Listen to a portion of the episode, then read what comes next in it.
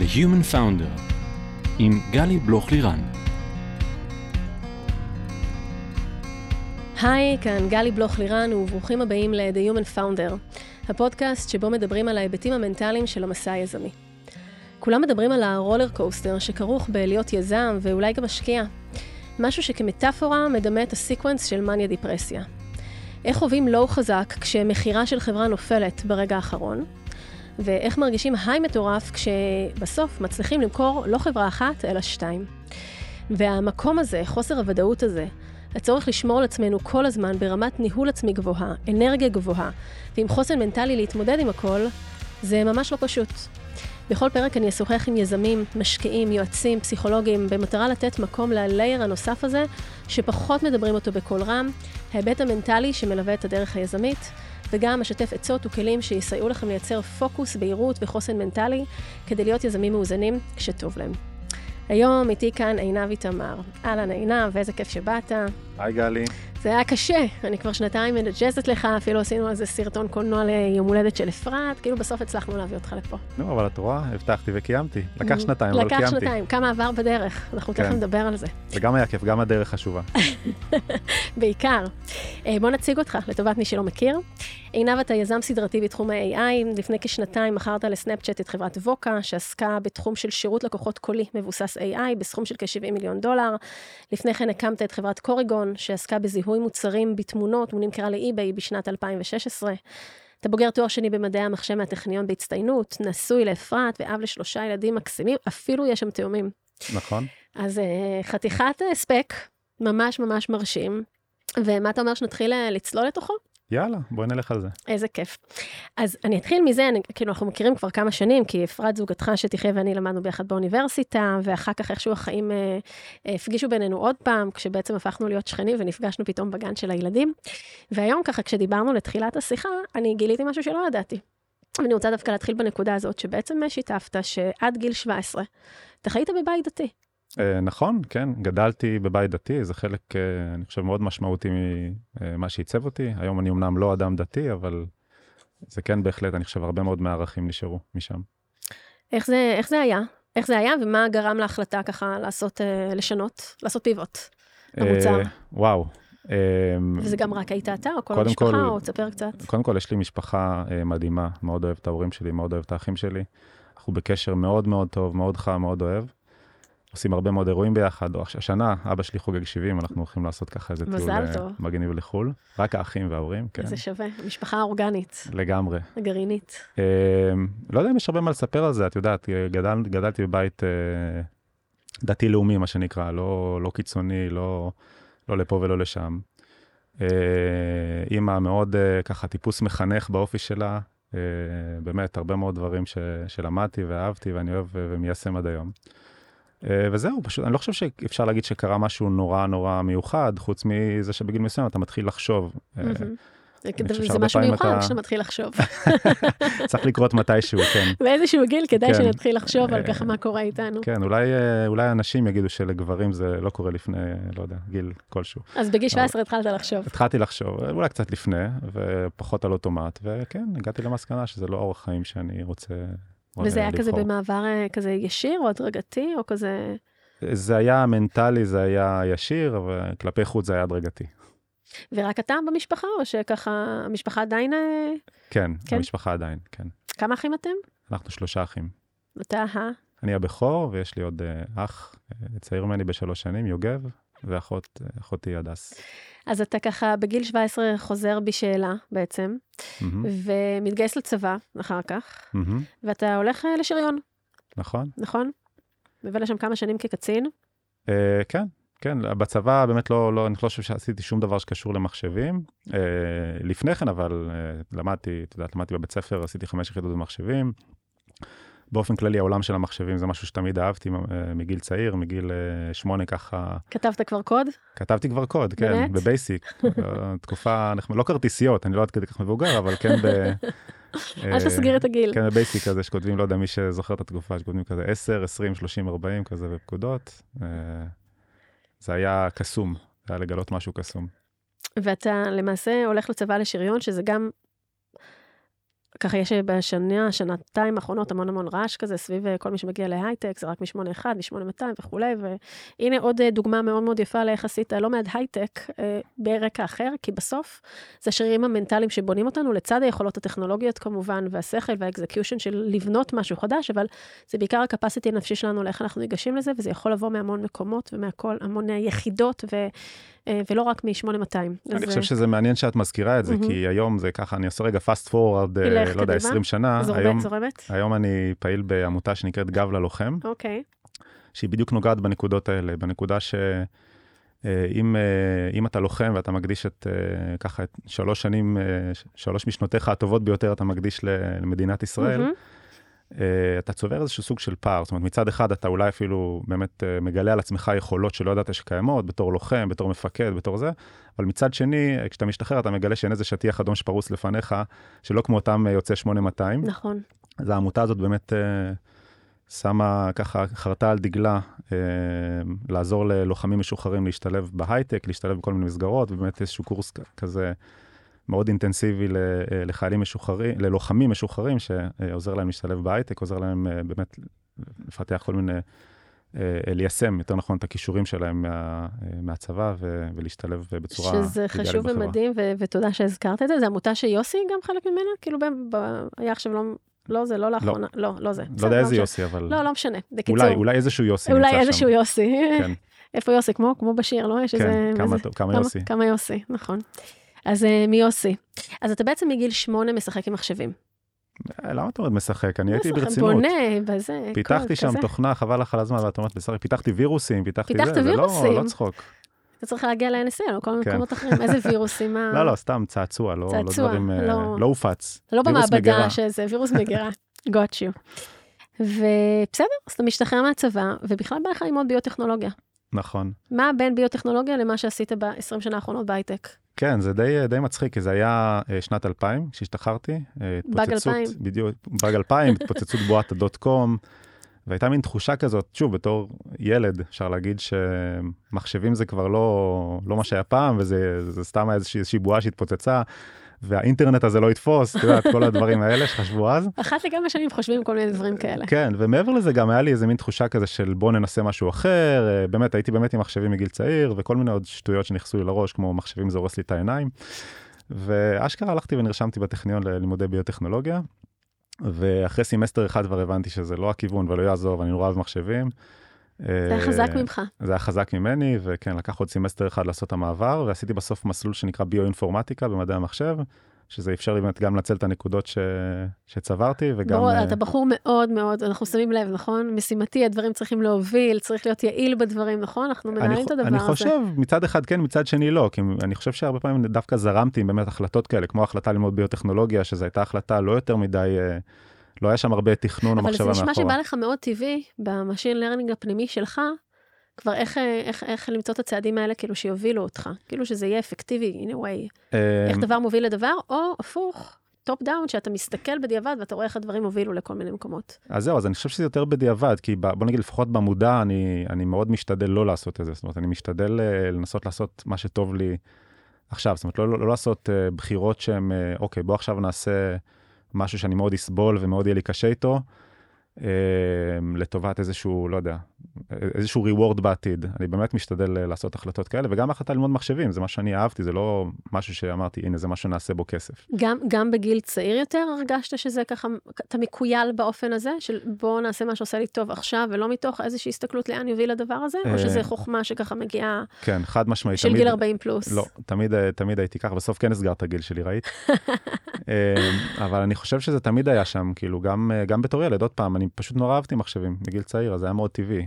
ויש באמת הרבה ילדים או אנשים, נראה לי ככה, שלוקח להם הרבה זמן לדעת מה עושה להם טוב. אני, לשמחתי, זכיתי לגלות את זה בגיל מוקדם. איזו מתנה. זה לא מובן מאליו, כן. ממש לא.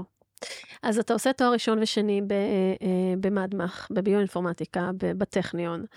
ומה, בוחר ישר ללכת להיות יזם אחר כך? מה קורה אז שם? זהו, אז התואר השני עשיתי, אה, עשיתי בעצם את התזה שלי ב-Machine Translation, NLP, Machine Learning, איזה buzzword שאת רוצה, אבל בעיקרון עשיתי אותו בפוק, בעצם הפוקוס היה לבנות מודל אה, של תרגום. שזה גם תקופה עוד של לפני שזה היה כזה buzzwords וכולם מדברים את זה, אתה היית נכון. קצת יחסית אז- בין החלוצים של התחום הזה, נכון? אז קודם כל, אני שנים. נורא נורא, תמיד נורא אהבתי את העולמות של אה, שפה, NLP, ממש נורא נורא אהבתי את זה תמיד, שוב, מאז שאני ילד, ולכן החיבור הזה שוב היה מאוד טבעי בתואר שני לעשות משהו שקשור לשפות. אה, אה, תוך כדי התואר השני התחלתי באמת כבר לחשוב על להקים סטארט-אפ, אה, שזה גם סיפור מעניין, אפשר גם להתעכב על זה אם את רוצה. למה, למה החלטתי להקים סטארט-אפ. בוא נלך על זה. נפתח סוגריים. נפתח סוגריים, יאללה. סבבה. אבל, אבל אצלי הסוגריים הם הכי כיפים. כן, תמיד אה? אומרים, אם יש לך משהו שהוא בסוגריים, בטקסט, תוותר עליו.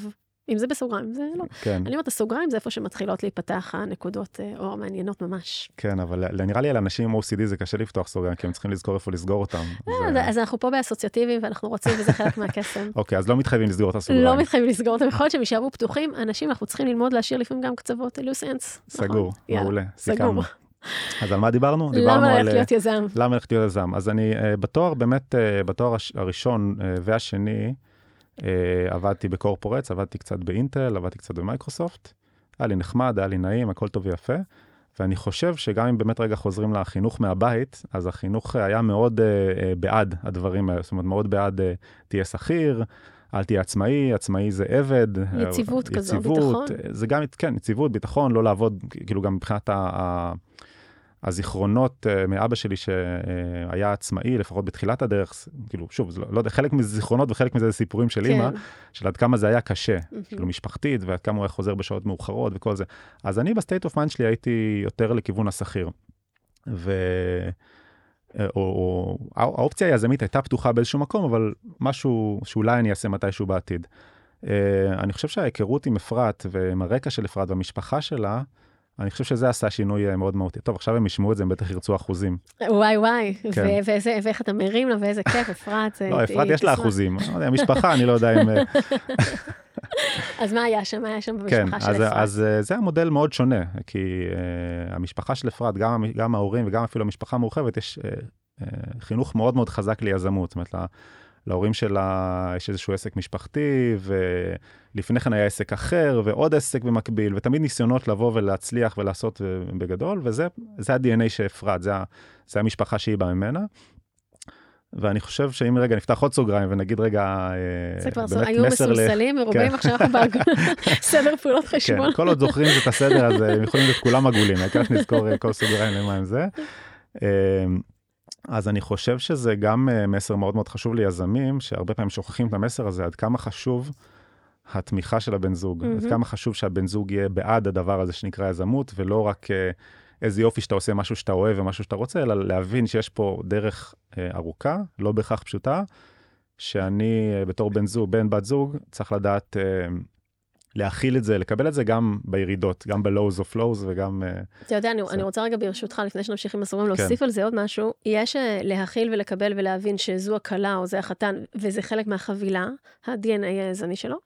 ויש אפילו לקחת את זה לרמה עוד יותר גבוהה קצת מבחינת מה שקורה, אה, להצליח, וזו קפיצה ש, שלא הרבה מצליחים אה, לעשות, כי יש כאלה שמקבלים את זה, ואוקיי, ותעשה מה שאתה צריך לעשות, או תעשי מה שאת צריכה לעשות, אבל להתפתח גם עם ה mindset, וגם להיות עם היכולת של להסתכל ביחד עם הבן זוג על כל מיני דברים, כדי לתת רפלקציות על הדבר הזה, כדי אה, אה, לראות את הדברים האלה, למשל, סתם נגיד לפני רילוקיישן שיש, שזה כמובן משהו שמשפיע כן. על המשפחה, על הזוגיות וכולי, לראות את הדברים לא רק בבסיס של התמיכה, שזה ה foundation הכי חשוב, אלא לעזור לעשות את הקפיצה התפיסתית, את הקפיצה הזאת ב mindset ביחד. נכון? וזה לא פשוט, זו משימה מאוד מאוד לא פשוטה, אה, כי היא דורשת שם מעוף, היא דורשת חזון, והיא דורשת לפעמים לא להסתכל על הכאן ועכשיו, רגע על ה-struggles וה-challenges שיש לנו ביום-יום, אלא באמת לראות לאן הדבר הזה יכול ללכת, וגם להידבק בחיידק הזה.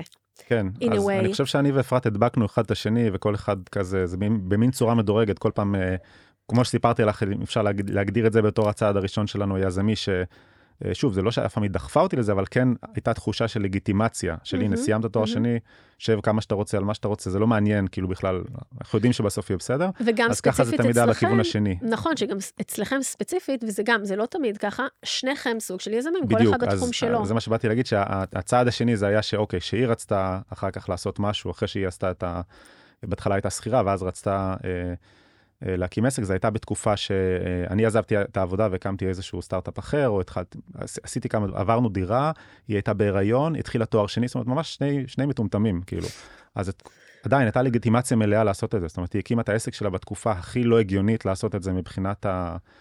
איך נקרא לזה, אומץ וטיפשות. הכרונולוגיה של החיים, וכל מה שקורה. ככה, ביחד. בדיוק, אז uh, הייתה לגיטימציה מלאה ותמיכה מלאה, ותמיד זה היה ככה, את יודעת, לשני הכיוונים. זאת אומרת, תמיד אני עשיתי איזשהו צעד, זה כאילו לגיטימציה צעד. סלאש אה, משוגעות כזאת טיפה, אבל זה חלק גם מהחיידק הזה שיש לי יזמים, כן, שזה כן, משהו שחזק מהם קצת. כן, נכון, אבל עוד פעם. החיידק הזה צריך גם, צריך גם תמיכה משפחתית. כן, וצריך אם, גם אה, לנהל אותו מדי פעם. בדיוק, אם, אם רוצים uh, לנהל אותו, אז uh, רוצים שזה יצליח, אז צריך, uh, צריך להתייחס לכל זה בתור uh, משהו שאנחנו מחליטים כמשפחה. בוחרים בזה, נכון? ואיך אנחנו מנהלים את המשאבים בתוך הדבר הזה. כי זה נכון. מאוד מאוד מורכב, זה בעצם להכיל המון המון אי-ודאות ביחד, כן, להכיל המון דברים שהם לא בשליטה שלנו, מהמם, כאילו דבר, הרכבת יוצאת מהתחנה והיא הולכת לכל מיני מקומות, וזה בעצם להחזיק אחד את השני בהמון רגעים אה, מורכבים. אז זה באמת יש, זה מחזיק המון המון מורכבות. אז אני מחזירה אותך לסוגריים של בעצם בחרת להיות יזם אחרי התואר השני, אתה רואה, אני זוכרת. כן, מחזיקה יפה. את טוב, השיחה מזל פה. שמישהו פה זוכר את הסוגריים, כי אני לא. אוקיי, אז אה, כן, אז אה, בעצם המחשבה הייתה, עוד תוך כדי התואר השני, באמת להקים סטארט-אפ בעולמות האלה של אה, Machine Translation. אה, ואז אה, בא אליי איזשהו חבר ואמר ככה, בוא תעזור לי רגע לעשות איזשהו POC. הוא רצה להקים סטארט-אפ בעולמות של זיהוי תמונות, זאת אומרת לקחת תמונה ולמצוא תמונות דומות באינטרנט, אולי היום זה נשמע commodity, אבל מהמם. אנחנו מדברים על 2008, זה היה כמו science. fiction, ואמרתי לו, סבבה, בוא, אני אעזור לך, אני ישבתי, כתבתי את ה-POC, לאט לאט אה, ככה ראיתי שזה עובד, הוספנו עוד layer ועוד layer, ולאט לאט נשאבתי לסטארט-אפ אחר מאשר הסטארט-אפ שתכננתי להקים. אה, וככה בעצם קם קורטיגון, אה, בעצם אותו שותף ראשוני שהיה אז, דווקא לא, אחרי כמה זמן ככה קצת התייאש מזה, ואני אני נדבקתי בחיידק, זאת אומרת הרעיון הראשוני ככה היה שלו, אני נדבקתי בזה והוא הוא דווקא לא רצה להמשיך, ואז הייתי בסיטואציה של, על ההתחלה, כן? עוד לא התחלנו, עוד לא... כמה זמן פנימה זה היה? על- ההתחלה, זאת אומרת, ממש זאת. אומרת, אה, אחרי חצי שנה של ניסיונות גיוס כסף, הוא התייאש. אני כבר סיימתי את התואר, אה, שוב, אחרי חצי שנה בערך בלי הכנסה, בלי משקיעים, ולבד, בלי שותף. ואז באמת הייתה מחשבה, והייתה גם הצעת עבודה מגוגל באותה תקופה. אני זוכר כזה מחשבות של מטריקס, בלו פיל, רד פיל וכל זה, ואני זוכר שהחלטתי במודע ללכת על הרד פיל. ולוותר על הצעת עבודה מגוגל ולהמשיך לנסות לגייס כסף. ולמצוא רוצה- שותף אני- ו ו ו ו כאילו אני כל רוצה הדברים שנייה. לעצור אותך, כן. בדיוק ברגע הזה שאנחנו, אתה אומר 2008, אנחנו ככה, זה עוד לפני המשבר דרך אגב. כמעט 15 כלכלי. שנים לאחור. כן. שכמה הנקודה הזאת הייתה באותו רגע, טוב, בוא ננסה, אבל כמה הנקודה הזאת הייתה אה, אה, אה, פיבוטל כזאת, שבעצם אתה בוחר ברגע הזה, אז אולי לא ידעת שככה זה יתגלגל, אבל כל המשך מסלול הקריירה שלך בעצם התחיל אז, כי אתה בחרת רגע לא ללכת לגוגל, ולהיות יזם, ולקחת את הגלולה האדומה, כן. ולאן שככה, אליס אין וונדרלנד, לאן שהדרך הזאת בעצם תוביל אותך, ומשם דבר הוביל לדבר, לדבר, לדבר.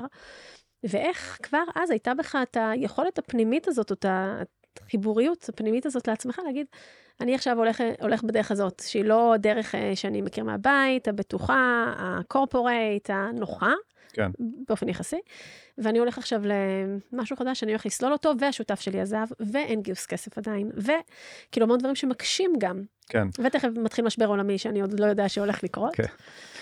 אמ, זו שאלה טובה, אני לא, אה, קשה לי לש- לשחזר בדיוק את, ה, אה, את המחשבה, אבל אני יכול להגיד שבאופן כללי אני משתדל, שיש לי באמת אה, ככה נקודת החלטה, אני משתדל לחשוב על איזה החלטה אני, אני, אני עלול יותר להצטער. מהמם. ונראה לי בנקודה כזאת, אני אוקיי, אז לוותר על הצעת עבודה מגוגל, ימחלו לנו גוגל שאנחנו יושבים כרגע במשרדים שלהם, לא נראה לי שהייתי מצטער יותר מדי, ראיתי כבר מה זה לעבוד בקורפורט, גוגל בזמנו הייתה בנו חברה צעירה ומגניבה, אה, היום היא גם מגניבה, סליחה שזה. פחות צעירה, אבל כן. מגניבה לגמרי, עם סטודיו עם כן, עם מגניבים. סטודיו מגניבים שמקליטים בהם פודקאסטים לגמרי.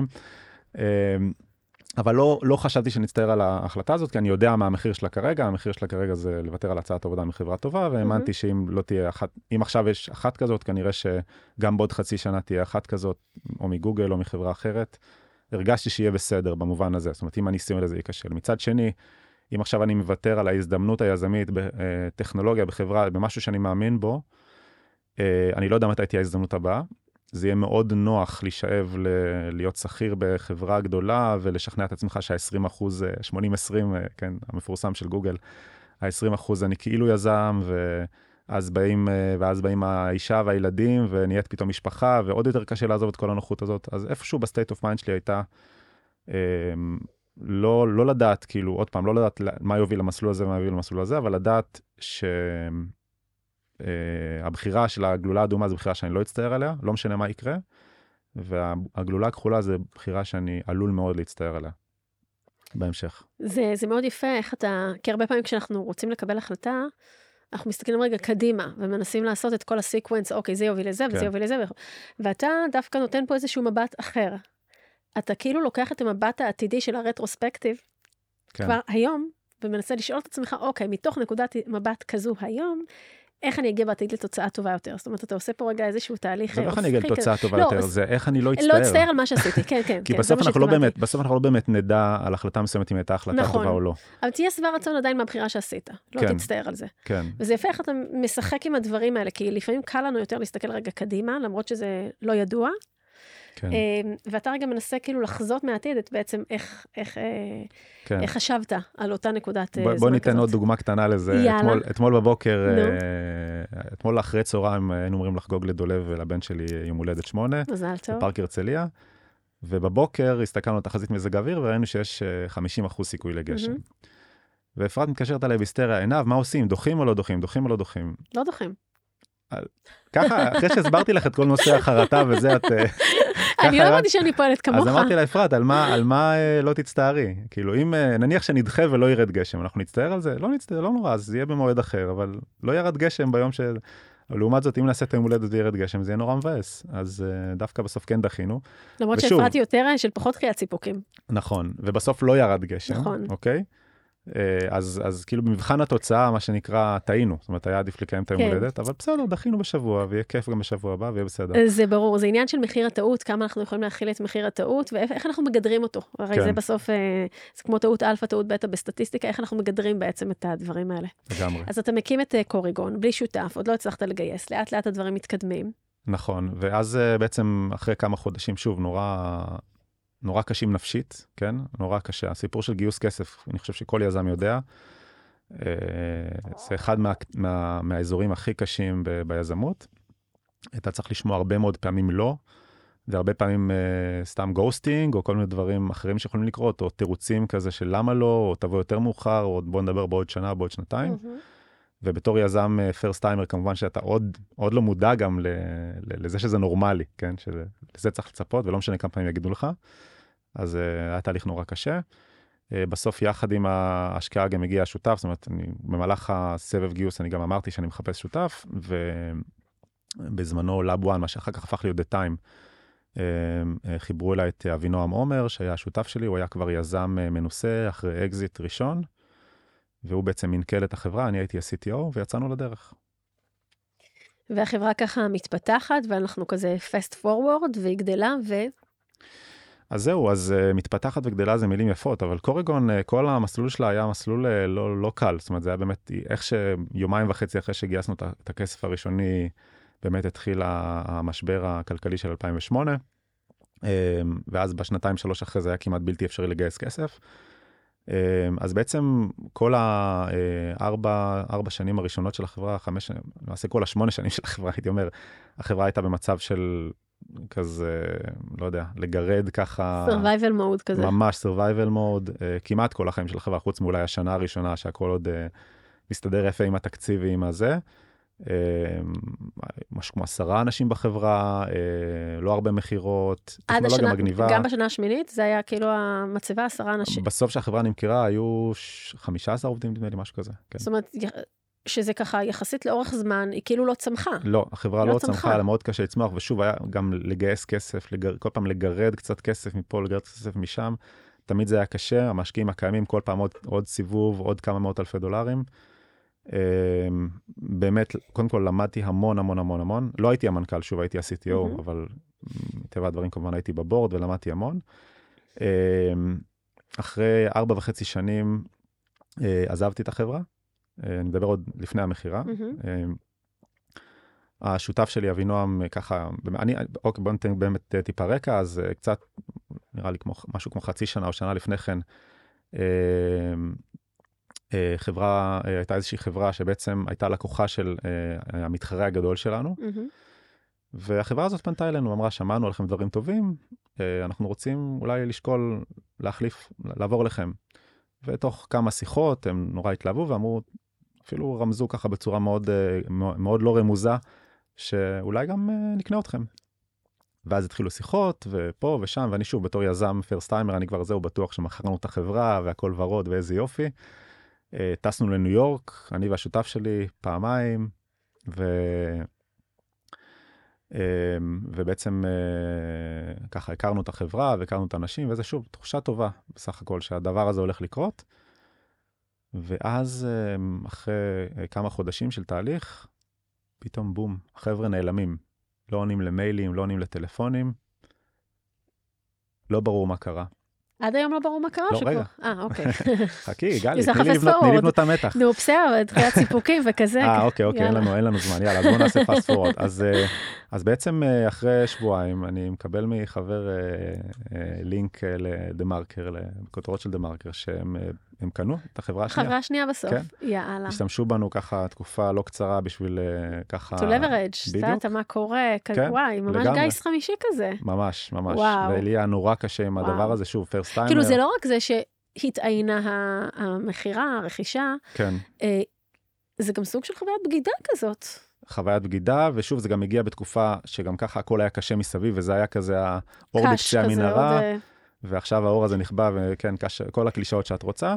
מעבר לזה, כמה שנים כבר בתור יזם, וגם בלי שהיה לי באמת ניסיון אה, תעסוקתי מעבר לזה, או, או לדעת מה זה לעבוד בזה, ככה אה, חזרנו לתמיכה המשפחתית אה, שכבר הייתה פחות נלהבת, וגם הפקיד בנק ככה פחות נלהב, פחות נלהב מזה שאני יזם ככה בשנים, באמת כאילו כבר כמעט לא משכנו משכורות, כמעט לא...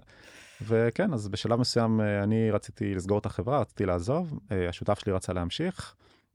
אה, נפרדנו כידידים, נשארתי בבורד, המשכתי לתמוך בחברה מהצד הטכנולוגי, אה, כל מה שצריך, אבל אה, בעצם התחלתי איזשהו, התחלתי איזשהו תפקיד בחברה אחרת, אחר כך עשיתי עוד איזשהם שני, שני תפקידים. וזהו, כמה שנים אחרי זה, בעצם תחילת 2016, השותף שלי, היינו קצת בקשר פה ושם, ואז הוא פנה אליי, אמרתי, שמע, אי-ביי ככה מתעניינים קצת בחברה, הם לקוחות, היו לקוחות כמה שנים של החברה. צריך אותך שתעזור קצת עם הטכנולוגיה, תעזור קצת uh, לייפות את הכלה, בוא נראה אולי נצליח עוד, uh, עוד למכור את החברה וזה וזה, אמרתי, לקחתי חל"ת מהעבודה, באתי, התגייסתי לסיפור הזה, עשינו כמה חודשים של עבודה מאומצת, כמה, uh, הרבה מאוד POCs טכנולוגיים, הרבה מאוד, uh, ככה נכנסנו לדיו דיליג'נס, ובאמת בסוף uh, uh, הצלחנו למכור את החברה, שזה היה אחלה דבר בשביל חברה שבאמת uh, ככה דשדשה הרבה שנים וזה, וכמובן אני גם חייב המון המון לשותף שלי. שעשה עבודה מדהימה ונשאר שם, והוא, אני, אני גם זוכר כשעזבתי, הוא אמר לי, אתה תראה, כל מה שצריך לעשות בסוף בשביל למכור את החברה זה באמת להחזיק אותה מספיק uh, זמן עם הראש מעל המים, שבסוף למישהו זה ככה יסתדר טוב. אז זה לא היה אקזיט חיינו, אבל זה בהחלט היה life changing event. אתה יודע, אני רוצה לשקף ככה כמה דברים שעלו מתוך מה שאמרת. אני אתחיל רגע דווקא מהסוף. כמה מרענן אה, ויפה זה לשמוע יזם, בהחלט עם תעודות, באקסלרטורים הכי טובים, ועם קרנות טובות, ועם קורפורייט שמכרתם להם וכולי וכולי, מדבר נורא נורא בפתיחות על זה שלא הכל מדהים. לא הכל מדהים, אפילו ברמה של כן, גם עזבתי באמצע, וכן, הייתי מול השותף בין דברים, וכן, גם חזרתי אחר כך, וכן, ניסינו למכור את החברה, דברים ש...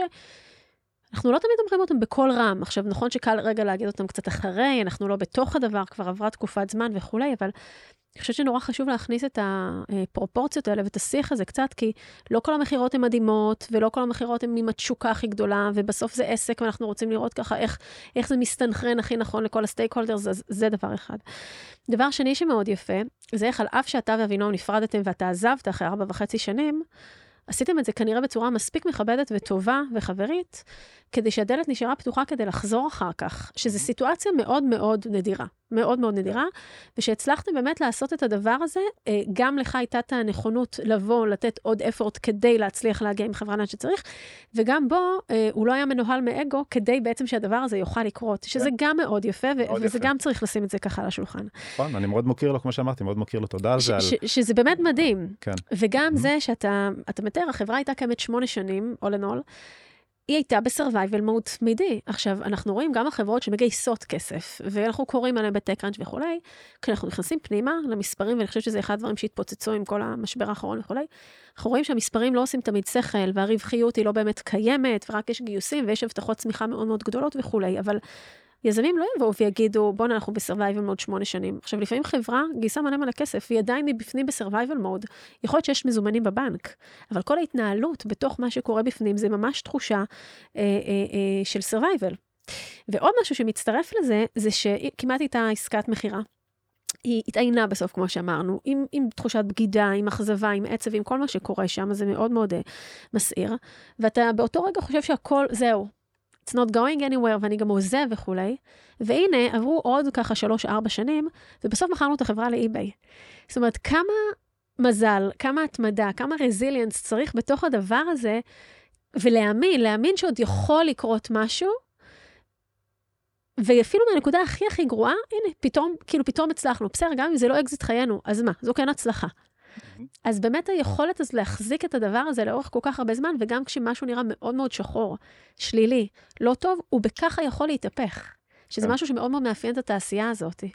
אני חייב גם אבל להוסיף עוד משהו, אני חושב שכבר בנקודה שעזבתי את קוריגון ב-2011, עוד לפני, ה... לפני האקזיט ולפני שקרה שום דבר, ושאפשר לה... להגיד על ההתנסות הזאת שהיא הייתה אה, בנקודת זמן ההיא כישלון, אוקיי? אני כבר חושב שהיא הייתה הצלחה, הצלחה מאוד מאוד גדולה ברמה אה, של הקריירה שלי, ברמה של מה שלמדתי.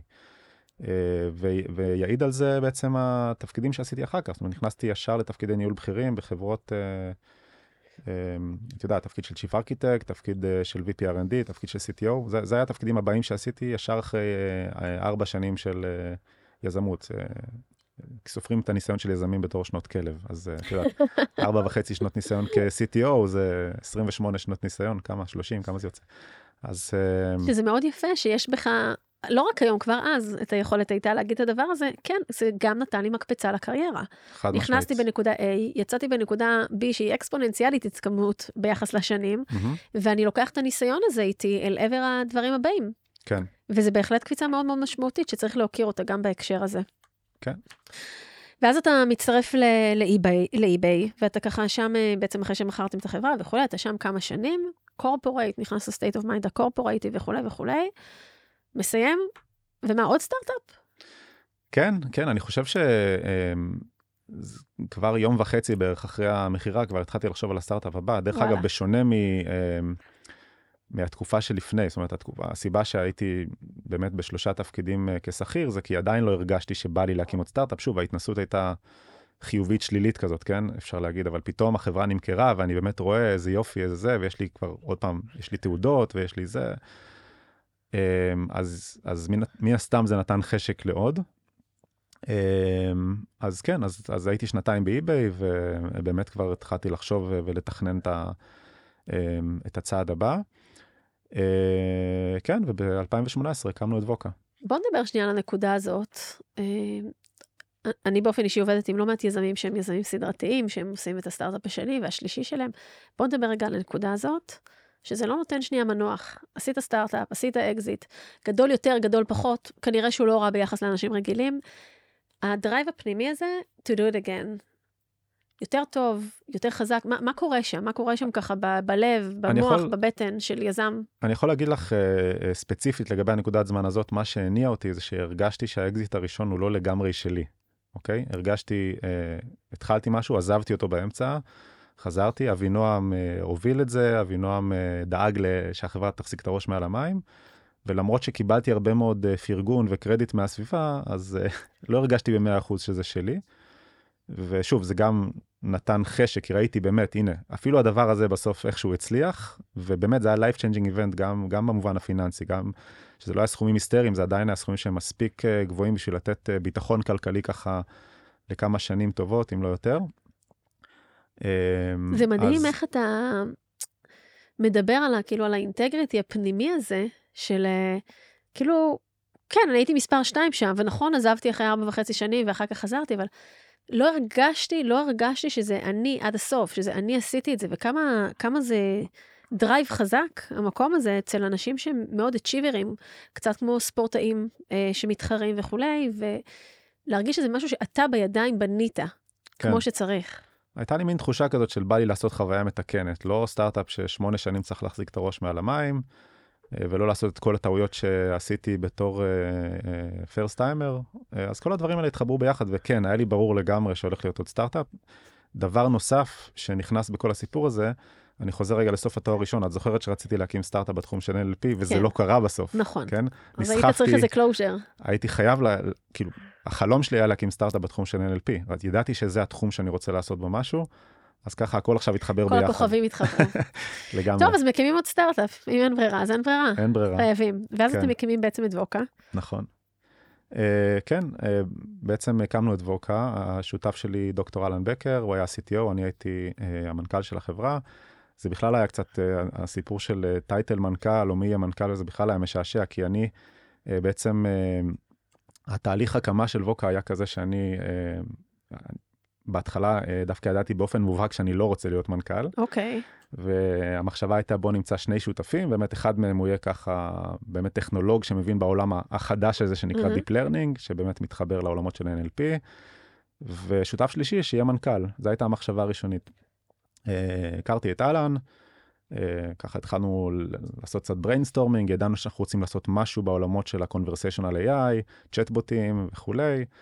התחיל להתגבש רעיון, התחלנו ללכת לכיוון באמת של voice, אבל uh, השותף השלישי לא הגיע.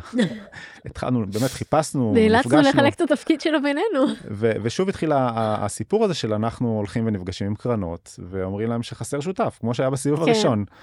אה, ומה שקרה באופן מאוד לא מפתיע, זה שהקרנות שלחו אותנו הביתה, אמרו שיגיע המנכ"ל, תעדכנו אותנו, זה כרגע לא כל כך מעניין בלי מנכ"ל, וכמאמר מוסגר, גם השותף שלי וגם הקרנות אמרו לי, למה אתה לא המנכ"ל, אתה יזם, אתה מנוסה, אתה זה, זה.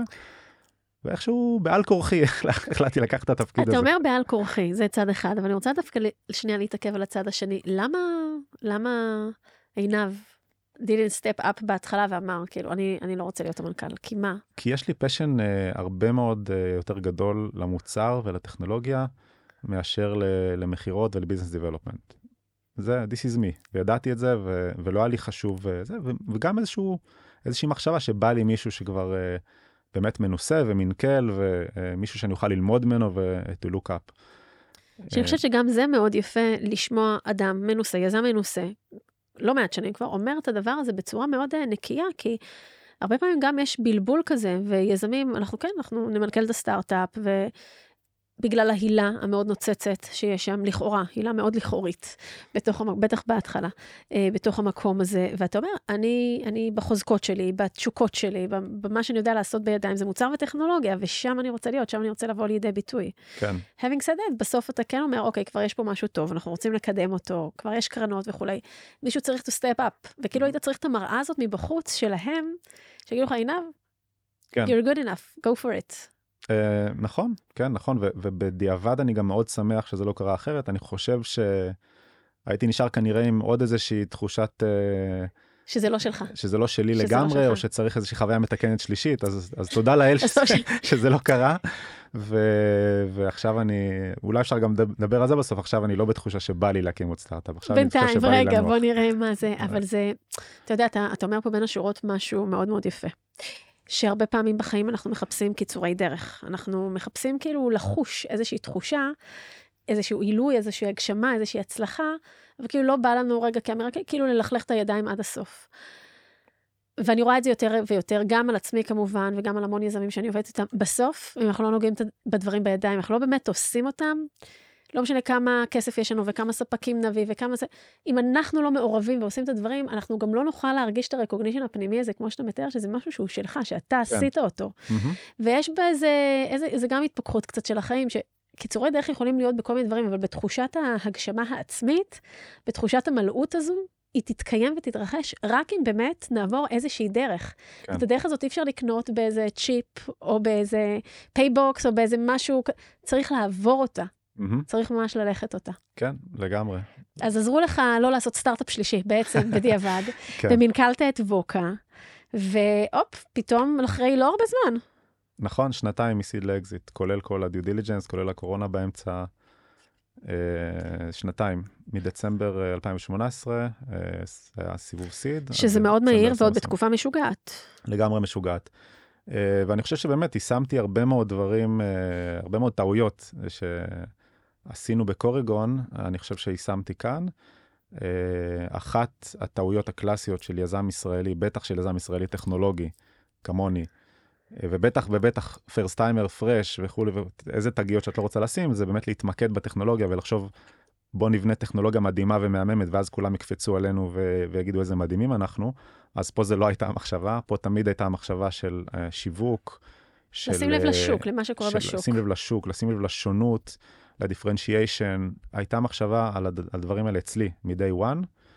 אה, הייתה מחשבה על כנסים, הייתה מחשבה על, על תחרויות שהשתתפנו בהן וזכינו פעם אחרי פעם אחרי פעם, הייתה מחשבה על ביזנס דיבלופמנט, כל פעם לעשות עוד פגישה ועוד פגישה ועוד פגישה כזאת או אחרת, שאולי יזרעו את, את הזרעים למשהו עתידי. וזה נורא נקודה מאוד מאוד ולידית ומשמעותית, שאנחנו צריכים בעצם, כמו שאמרת, לזרוע את הזרעים ולפזר את הדברים, וזה לא רק שהטכנולוגיה תהיה פרפקט, צריכים לשמוע עלינו, צריך לדעת עלינו, צריך עליי כמנכ"ל, עליי כיזם, על החברה, על מה שהיא עושה, להתחיל לייצר לקוחות, צריך את המיתוג, את המיצוב, את כל הדברים האלה, הם, הם, הם, הם, הם צריכים לקרות, ו, וצריך לתת להם attention, והיזם מנכ"ל צריך איכשהו לחלק את עצמו למעשה, אה, בין כל הדברים האלה. אתה יודע, אני נזכרת באיזו שיחה שהייתה לנו, מקווה שזה בסדר שתדבר על זה, אם לא, מקסימום תגיד לי, נחתוך בעריכה. אני חושבת שיחה שהייתה לנו אז, בתקופה ההיא, כשהיית ממש בשיא הלקראת מכירה, ואני זוכרת ששיתפת אותי כמה מורכב זה בעצם להחזיק באותו רגע את העובדה שהחברה חייבת רגע להמשיך להתקיים, ויש לקוחות, ואנחנו צריכים לתת להם מענה ושירותים וכולי. ומצד שני, אני במקביל, אני מנהל תהליך מכירה. עכשיו, התהליך מכירה יכול להתרחש ולהתקיים, ואז כולם שמחים. והתהליך מכירה יכול להתרחש גם שנה, ובסוף העסקה לא מתקיימת. ואיך אני מחזיק כמנכ"ל את החברה בשנה הזאת בלי שיהיה בה נזק. וזה, אתה זוכר את השיחה הזאת? Uh, כן, אני, אני חושב שעשינו אותה אחרי שהעסקה נסגרה, לפחות for the record. אוקיי, for the record. אבל זו שיחה מאוד מאוד ולידית ומשמעותית שאני מנהלת אותה, כי זה באמת מורכבות כן. מאוד מאוד גדולה uh, להחזיק. כן. איך אנחנו מצד אחד ממשיכים את ההמשכיות של החברה, ולא פוגעים בלקוחות, במוצר, במה שצריך לדלבר, ובד בבד אנחנו בעצם מנסים לקדם תהליך מכירה. תספר כן, לנו על זה טיפה. וזה בעיקר, אה, כן, נשמח לדבר על זה קצת, כי זה באמת נקודה מאוד מאוד חשובה.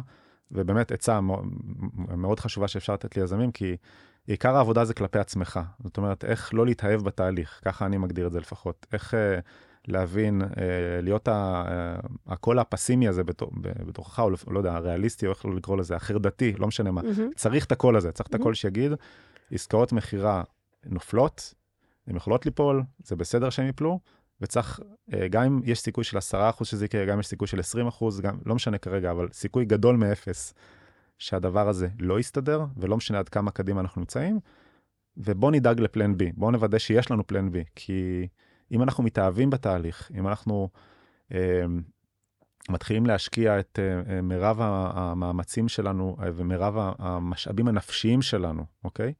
בתהליך, ולא נותנים את האטנשן שלנו לשאר הדברים, זה אומר שברגע שהתהליך נגמר, החברה נגמרה. נכון. וזה מלכודת שמאוד מאוד קשה להימלט ממנה, וצריך אה, לעבוד על עצמך. אז מה, מה היה הדבר הפרקטי באמת, שאתה חושב שאתה יכול לתת אותו ככה במתנה ליזמים שמאזינים? איך לנהל במקביל את הפלן בי הזה, מבחינת כימות הזמן, האנרגיה, הטנשן, ההכלה? בעצם שאתה בסוג של ספליט. יש כן. פיצול בתוכך, האחד כן. שמקדם עכשיו את אה, מכירת החברה, והשני שצריך להחזיק את זה שהחברה חייבת להתקדם. כן, אז אני, אני חושב שהחלק של חלוקת הזמן הוא דווקא לא המשמעותי. אני, אני שוב אומר, אני חושב שהחלק המשמעותי זה הניהול המנטלי. זאת אומרת, איך אתה משכנע את עצמך שהדבר הזה לא הולך לקרות. זה לא הולך לקרות, אוקיי?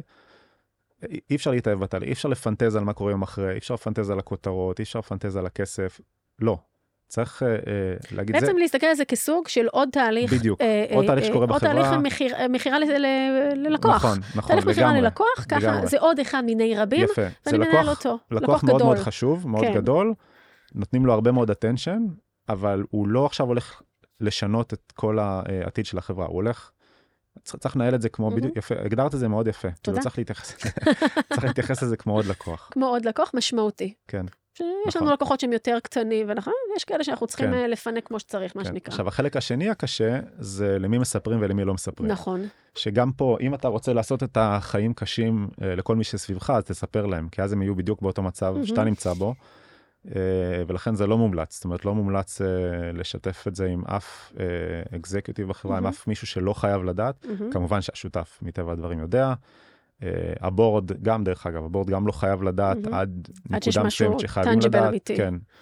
אה, ובאמת, אה, מי שבאמת מנהל את ה operation בחברה, חשוב מאוד שהוא לא ידע עוד פעם, לא בגלל שזה ידלוף לעיתון, או לא משהו, מהקטע של אסור, להקל עליהם את של- החיים. כן, זה הכל. ו- ולא לא לגרום להם גם לחיות את הספליט הזה של איך כן. בעצם זה. עכשיו, כמובן שהספליט הזה גם יקשה עליך עוד יותר אם עוד אנשים יודעים, כי אז ברור. הוא יגיד לך, רגע, אז תגיד, לעשות את זה או לא לעשות כן. את זה? גם ככה החברה עוד נכון. חודשיים, אז- נכון.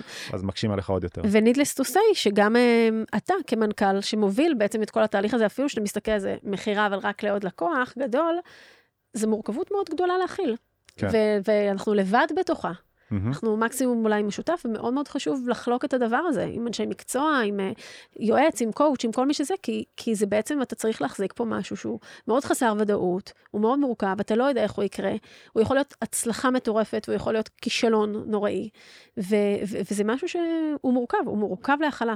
ובעוד אה, מאמר מוסגר, גם אפשר אה, להזכיר שהדבר הזה קרה ב- בשיא הקורונה, שכל שבכלל... התהליך התחיל אה, באזור של מאי 2020, נראה לי שכולם זוכרים שזה היה בערך, נדמה לי בסגר הראשון או משהו כזה, או סוף הסגר הראשון, לא יודע, אבל תקופה של אי ודאות מאוד מאוד גדולה. אפילו עוד לא היה ברור, דרך אגב, בתקופה ההיא עוד לא היה ברור שזה הולך להשפיע בצורה כל כך חיובית על המגזר הטכנולוגי. אה, על הסטארט-אפים, אז זה לא היה ברור מה הולך לקרות, אפילו הייתה, אה, היה קונצנזוס, מי שזוכר את הפוסט של סקויה מאותו זמן, הייתה- היה כן. קונצנזוס מאוד אה, גדול כן. שזה הולך להיות רע ורע מאוד. כן. אז אתה, אתה בעצם מדגיש פה מהמון המון אספקטים, בין אם זה של קבלת ההחלטה שלך אז ללכת להיות למכור? יזם, ובין אם זה עכשיו של להיות יזם שמוכר חברה, ובין בתוך הקורונה, איך למעשה אחת המשימות הכי הכי משמעותיות של יזם, זה להתנהל בתוך הכאוס הזה של החוסר ודאות, ואיך לנהל את המצב המנטלי שלו בלב, בבטן ובמוח, כן. באופן שהוא מחזיק כל הזמן מורכבות. כי כל הזמן אנחנו צריכים להיות, להחזיק מורכבות שנוגעת בהמון המון אלמנטים של חיים, וצריך המון בשלות פנימית בשביל מהמם. הדבר הזה, וצריך המון חוסן בשביל הדבר הזה, וצריך סביבה תומכת. כן. צריך באמת כל הזמן להאמין בדרך ולדעת שאתה או את עושים הכי טוב שאתם יכולים באותה נקודת זמן, כי זה כן. הכי, זה המקסימום שיש לנו. ג- גם על זה אני יכול, באמת זו נקודה חשובה שאני חושב שאפשר להתייחס אליה, אולי באמת אה, לא מדברים עליה הרבה, על באמת המטבע המנטלי. מהמם. זאת אומרת, אם אני עכשיו, אה, אה, באמת, אני, אני נפגש עם יזמים, מדבר, ואני שומע ככה את ההתלבטות של, אוקיי, אז יש לי כרגע אה, term sheet על השולחן לסיבוב, אה, אבל אני לא חושב שזה ה-term sheet הכי טוב שאני. יכול אה, לקבל. אני לפעמים העצה שלי זה בוא תעשה מה שיגרום לך לישון יותר טוב בלילה. גם אם זה לא term sheet, מה, מה זה משנה עכשיו? אז תשיג term sheet שהוא כמה אחוזים, תוותר על כמה אחוזים פחות, או לא יודע מה, משקיע כזה, משקיע, בסוף, אם עכשיו אתה תוותר על ה-term sheet הזה ותתחיל להסתובב עוד ועוד ועוד ועוד, בסוף גם תשרוף על זה הרבה זמן וגם בסוף לא בטוח שיהיה לך משהו אחר. אז שוב, אותו, אותו עיקרון של אה, אה, לנהל בצורה יותר טובה את ה- אה, עולם החרטות, או, במקרה הזה את המטבע המנטלי של עד כמה אני משקיע אנרגיות נפשיות במשהו. שזה בעצם אה, איזון. זה כן. בעצם כל הזמן לשאוף לאיזשהו איזון, שאיזון כן. לא אומר שהכל מאוזן בדיוק אותו דבר, אבל כן. שאנחנו מנהלים את הדבר הזה, כי כמו שאתה אומר, יכול להיות שה term sheet אפשר למקסם אותו טיפה יותר. מצד שני, ה trade off של הדבר הזה, שיכול להיות שעכשיו שלושה חודשים לא נדע שנכנס כסף לסטארט-אפ, יש לו מחירים אחרים כן. לגמרי. אז אנחנו כל הזמן צריכים לנהל ככה את כל הקריטריות, קריטריות כאילו שיש לנו ביחד, ולראות איזה משקלות אנחנו נותנים לדבר הזה, ומה אנחנו יותר שמים עליו דגש ומה פחות, וזה, וזה באמת, בבסיס של זה, זה ניהול מנטלי, מהמם, זה מה שזה. זה כן. כל הזמן לדבר עם הקולות האלה ועם המחשבות ולגדר. לגמרי. לגדר את הדברים. אז אני כזה עושה לנו fast forward, ואתם עושים אקזיט, וסנאפ קונה אתכם, וזה תוך שנתיים בעצם קורה, ממשבר קורונה לפתאום משבר אחר בהייטק. ואתם עוזבים את סנאפ גם לפני, אה, לא, לא, לא כל כך מזמן, לפני כמה חודשים. נכון. איך מרגיש יזם אחרי שני אקזיטים, הרבה ניסיון תעסוקתי, הרבה ניסיון אה, עסקי, הרבה ניסיון באמת מאוד ולידי, hands on ו senior management. איך נראים החיים שאחרי? מה, מה עושים? מה השאיפות? מה החלומות? האם זה מטריד? האם זה לא מטריד? האם אני צריך עוד אקזיט? כי אני צריך עוד יותר להוכיח עכשיו משהו, או שאני יכול טיפה רגע לנוח. איך, איך מתנהלים גם את המצב המנטלי הזה אחר כך? כן. אמ, אז קודם כל זה מאוד מאוד טרי, אה, זה משהו כמו נראה לי לפני חודשיים, משהו כזה, והחודשיים האחרונים זה היה חגים ו- וקיץ, אוגוסט, אה, אז זה היה לפחות פעמיים חול באמצע, אז אני לא יודע אם בינתיים הייתה ממש שגרה להתרגל אליה, בינתיים אני עוד לא ממש מרגיש uh, שאני קרוב, נקרא לזה, להשתעמם או למצות. אני uh, באמת חיכיתי לנקודה הזאת, חשבתי שזה יגיע אחרי כל הריטנשן בסנאפ, אבל זה טיפה באמת uh, התקצר. אה, אבל באמת חיכיתי לתקופה הזאת בחיים שלי, שאני אוכל לבוא ולקחת רגע אה, פסק זמן מהחיים. אה, פינטזתי על זה הרבה זמן, לקחת איזה שנה, אולי יותר, אולי פחות, לא יודע, אבל כרגע ההגדרה שלי באמת היא לקחת הפסקה, לא מוגדרת בזמן, יהיה כמה שיהיה, עד לפחות לנקודה שאני ארגיש שאני משתעמם. זאת אומרת, יש לי כרגע מטרה להשתעמם, זו המטרה שלי, אני רוצה להשתעמם. זו מטרה, לא, זה נשמע פשוט, אבל לאנשים שהם מאוד אה, ומאוד עסוקים ומאוד המוח והגלגלים כל הזמן עובדים, המטרה הזאת של להשתעמם או של להיות בבית רגע ולשכב פרקדן ולא לעשות כלום, היא מטרה מאוד מאוד קשה להשגה. כן, אז בינתיים אני עוד לא מצליח להשיג אותה. בינתיים... כי המוח קודח, לא, כל הזמן יש. לא, עזבי, המוח לא קודח, לא, לא? באמת לא. אני, okay. לשמח... אוקיי. עוד פעם, אני לשמחתי באמת במקום שכרגע אני יודע לנהל גם את הקדיחות מוח האלה, ולא כל רעיון שעולה לראש הוא באמת אה, אומר שצריך להקים סטארט-אפ, שמישהו אחר יקים את הסטארט-אפ הזה, הכל טוב. אמ, אבל לא יודע, הזמן פשוט די מתמלא בדברים כיפים, אה, בין אם זה באמת הרבה יותר זמן שיש לי עכשיו לילדים, שזה באמת כיף, גיל מקסים וילדים מקסימים, ופשוט נורא נורא כיף לי שסוף סוף יש לי ככה... רואים אותך מלא בגינה. אה, עוד לא, כאילו, אולי באגם גרדה, אולי ביער השחור ראית אותי, אבל בגינה דווקא לא יצא לי להיות בזמן האחרון, אני לא יודע על מה מדברת. המצאתי, המצאתי, שיחשבו שאני בגינה, כן. וזה לא קורה. רק אם אנחנו מתכננים, כאילו, רק אם מתכננים לפגש עם הכלב, אה, לעשות איזה סרטון או כן, משהו. בדיוק. אז, אה, אז הרבה יותר זמן לילדים. הזכרתי גם מקודם קצת את הנושא של העמותות, שגם כן משהו שחיכיתי לזמן שיהיה לי קצת יותר זמן לעשות את הדברים האלה. אז אני פעיל היום בשתי עמותות בעולמות של החינוך, צעירים אה, אה, וכולי. אה, וזהו, מעבר לזה, יש איזה סטארט-אפ שאני מייעץ לו, ויש השקעה פה, השקעה שם שאני עושה, אבל באמת, פשוט הזמן מתמלא, זה מדהים, כמה הזמן יכול להתמלא. זה מעניין יהיה לדבר, הזמן מתמלא, זה מעניין יהיה לשמוע אותך ככה עוד חצי שנה, שנה, כי זה באמת עוד מאוד מאוד טרי, ולראות איך אתה באמת מצליח להגיע למשאלה הזאת, קצת כן. להשתעמם, קצת להוריד הילוך. אה, או שהחיידק עוד פעם כזה מרים את הראש וכזה... כן. אה, צף מעל המים, זה, זה יהיה מעניין. עוד גל, זה כמו כן. הקורונה, נכון? כן, זה, זה החיים זה גלים, הכל מחזוריות כזאת של הטבע, גם כן. אנחנו, זה הכל גלים, sequence־ים. אתה עכשיו אה, אולי תצליח לעשות את, ה, את, את האינטרוול ואת האמפליטודה קצת יותר כן. גדולים, אבל אנחנו נראה. עינב, וואו, דיברנו על מלא מלא דברים היום, ועל uh, קבלת החלטות, ועל איך זה לעשות אקזיטים, ולעזוב שותף, ולחזור, ולדעת להוקיר את הדרך, ובאמת, כאילו, אתה מביא קול מאוד, uh, דיברנו על זה קצת לפני שהתחלנו להקליט, כאילו, יחסית שלב בתוך הדבר הזה, שזה uh, זה מעניין, זה, זה, זה גם, זה מדבר על איך אתה מחזיק את כל הדבר הזה, שהוא מאוד מאוד סוער. וכמה אנחנו צריכים רגע להכניס טיפה, לא להישאב כל הזמן לסערות, ולהכניס איזה משהו שהוא מוחזק יותר פנימה, שמסתכל על החיים ועל הדרך היזמית באיזשהו אורך רוח, לא מתערער אה, ומתהרהר גם בעין גם בה' מכל משאב רוח, כי יש כל הזמן רוח היסטרית. כן. הוריקנים ורק עד איזה משאב כזה גל. Uh, הנה, שאלת אותי על הסאפ, אז זה קצת כזה, שם אנחנו לומדים איך לא כן. להתערר. זה היה לי ממש ממש כיף uh, לדבר איתך, ותודה שבאת. ומי שככה בא לו ליצור קשר ולעניין אותך, או להתייעץ בכל מיני דברים, איפה אפשר למצוא אותך? Uh, אפשר למצוא אותי, דרך, תפנו לגלי, תחבר אתכם, מה הבעיה? לא קשה, בלינקדאין, איפה שאתם רוצים אפשר למצוא אותי. מהמם. אז שוב תודה שבאת. תודה לך, גלי, היה ממש ממש כיף. איזה כיף. למאזינים אנחנו נשים פסיק עד לפרק הבא, ככה אני גם אומרת ליזמים שלי מסשן לסשן. אם נהניתם, אני ממש אשמח שתפיצו את הפודקאסט ליזמים ומשקיעים שאתם מאמינים שיקבלו ממנו ערך. תודה לגוגל קמפוס שמאפשרים לי להקליט כאן את כל התוכן החשוב הזה. אתם מוזמנים לבקר באתר שלי בגלי-בלוך-לירן.com ולהשאיר שם את הפרטים שלכם כדי להתעדכן וללמוד עוד על ההיבטים המנטליים של יזמים, וגם לעקוב אחרי הפודקאסט שלי, The Human Founder, בכל אפליקציות הפודקאסטים שלכם. שמים פסיק, ניפגש בפרק הבא.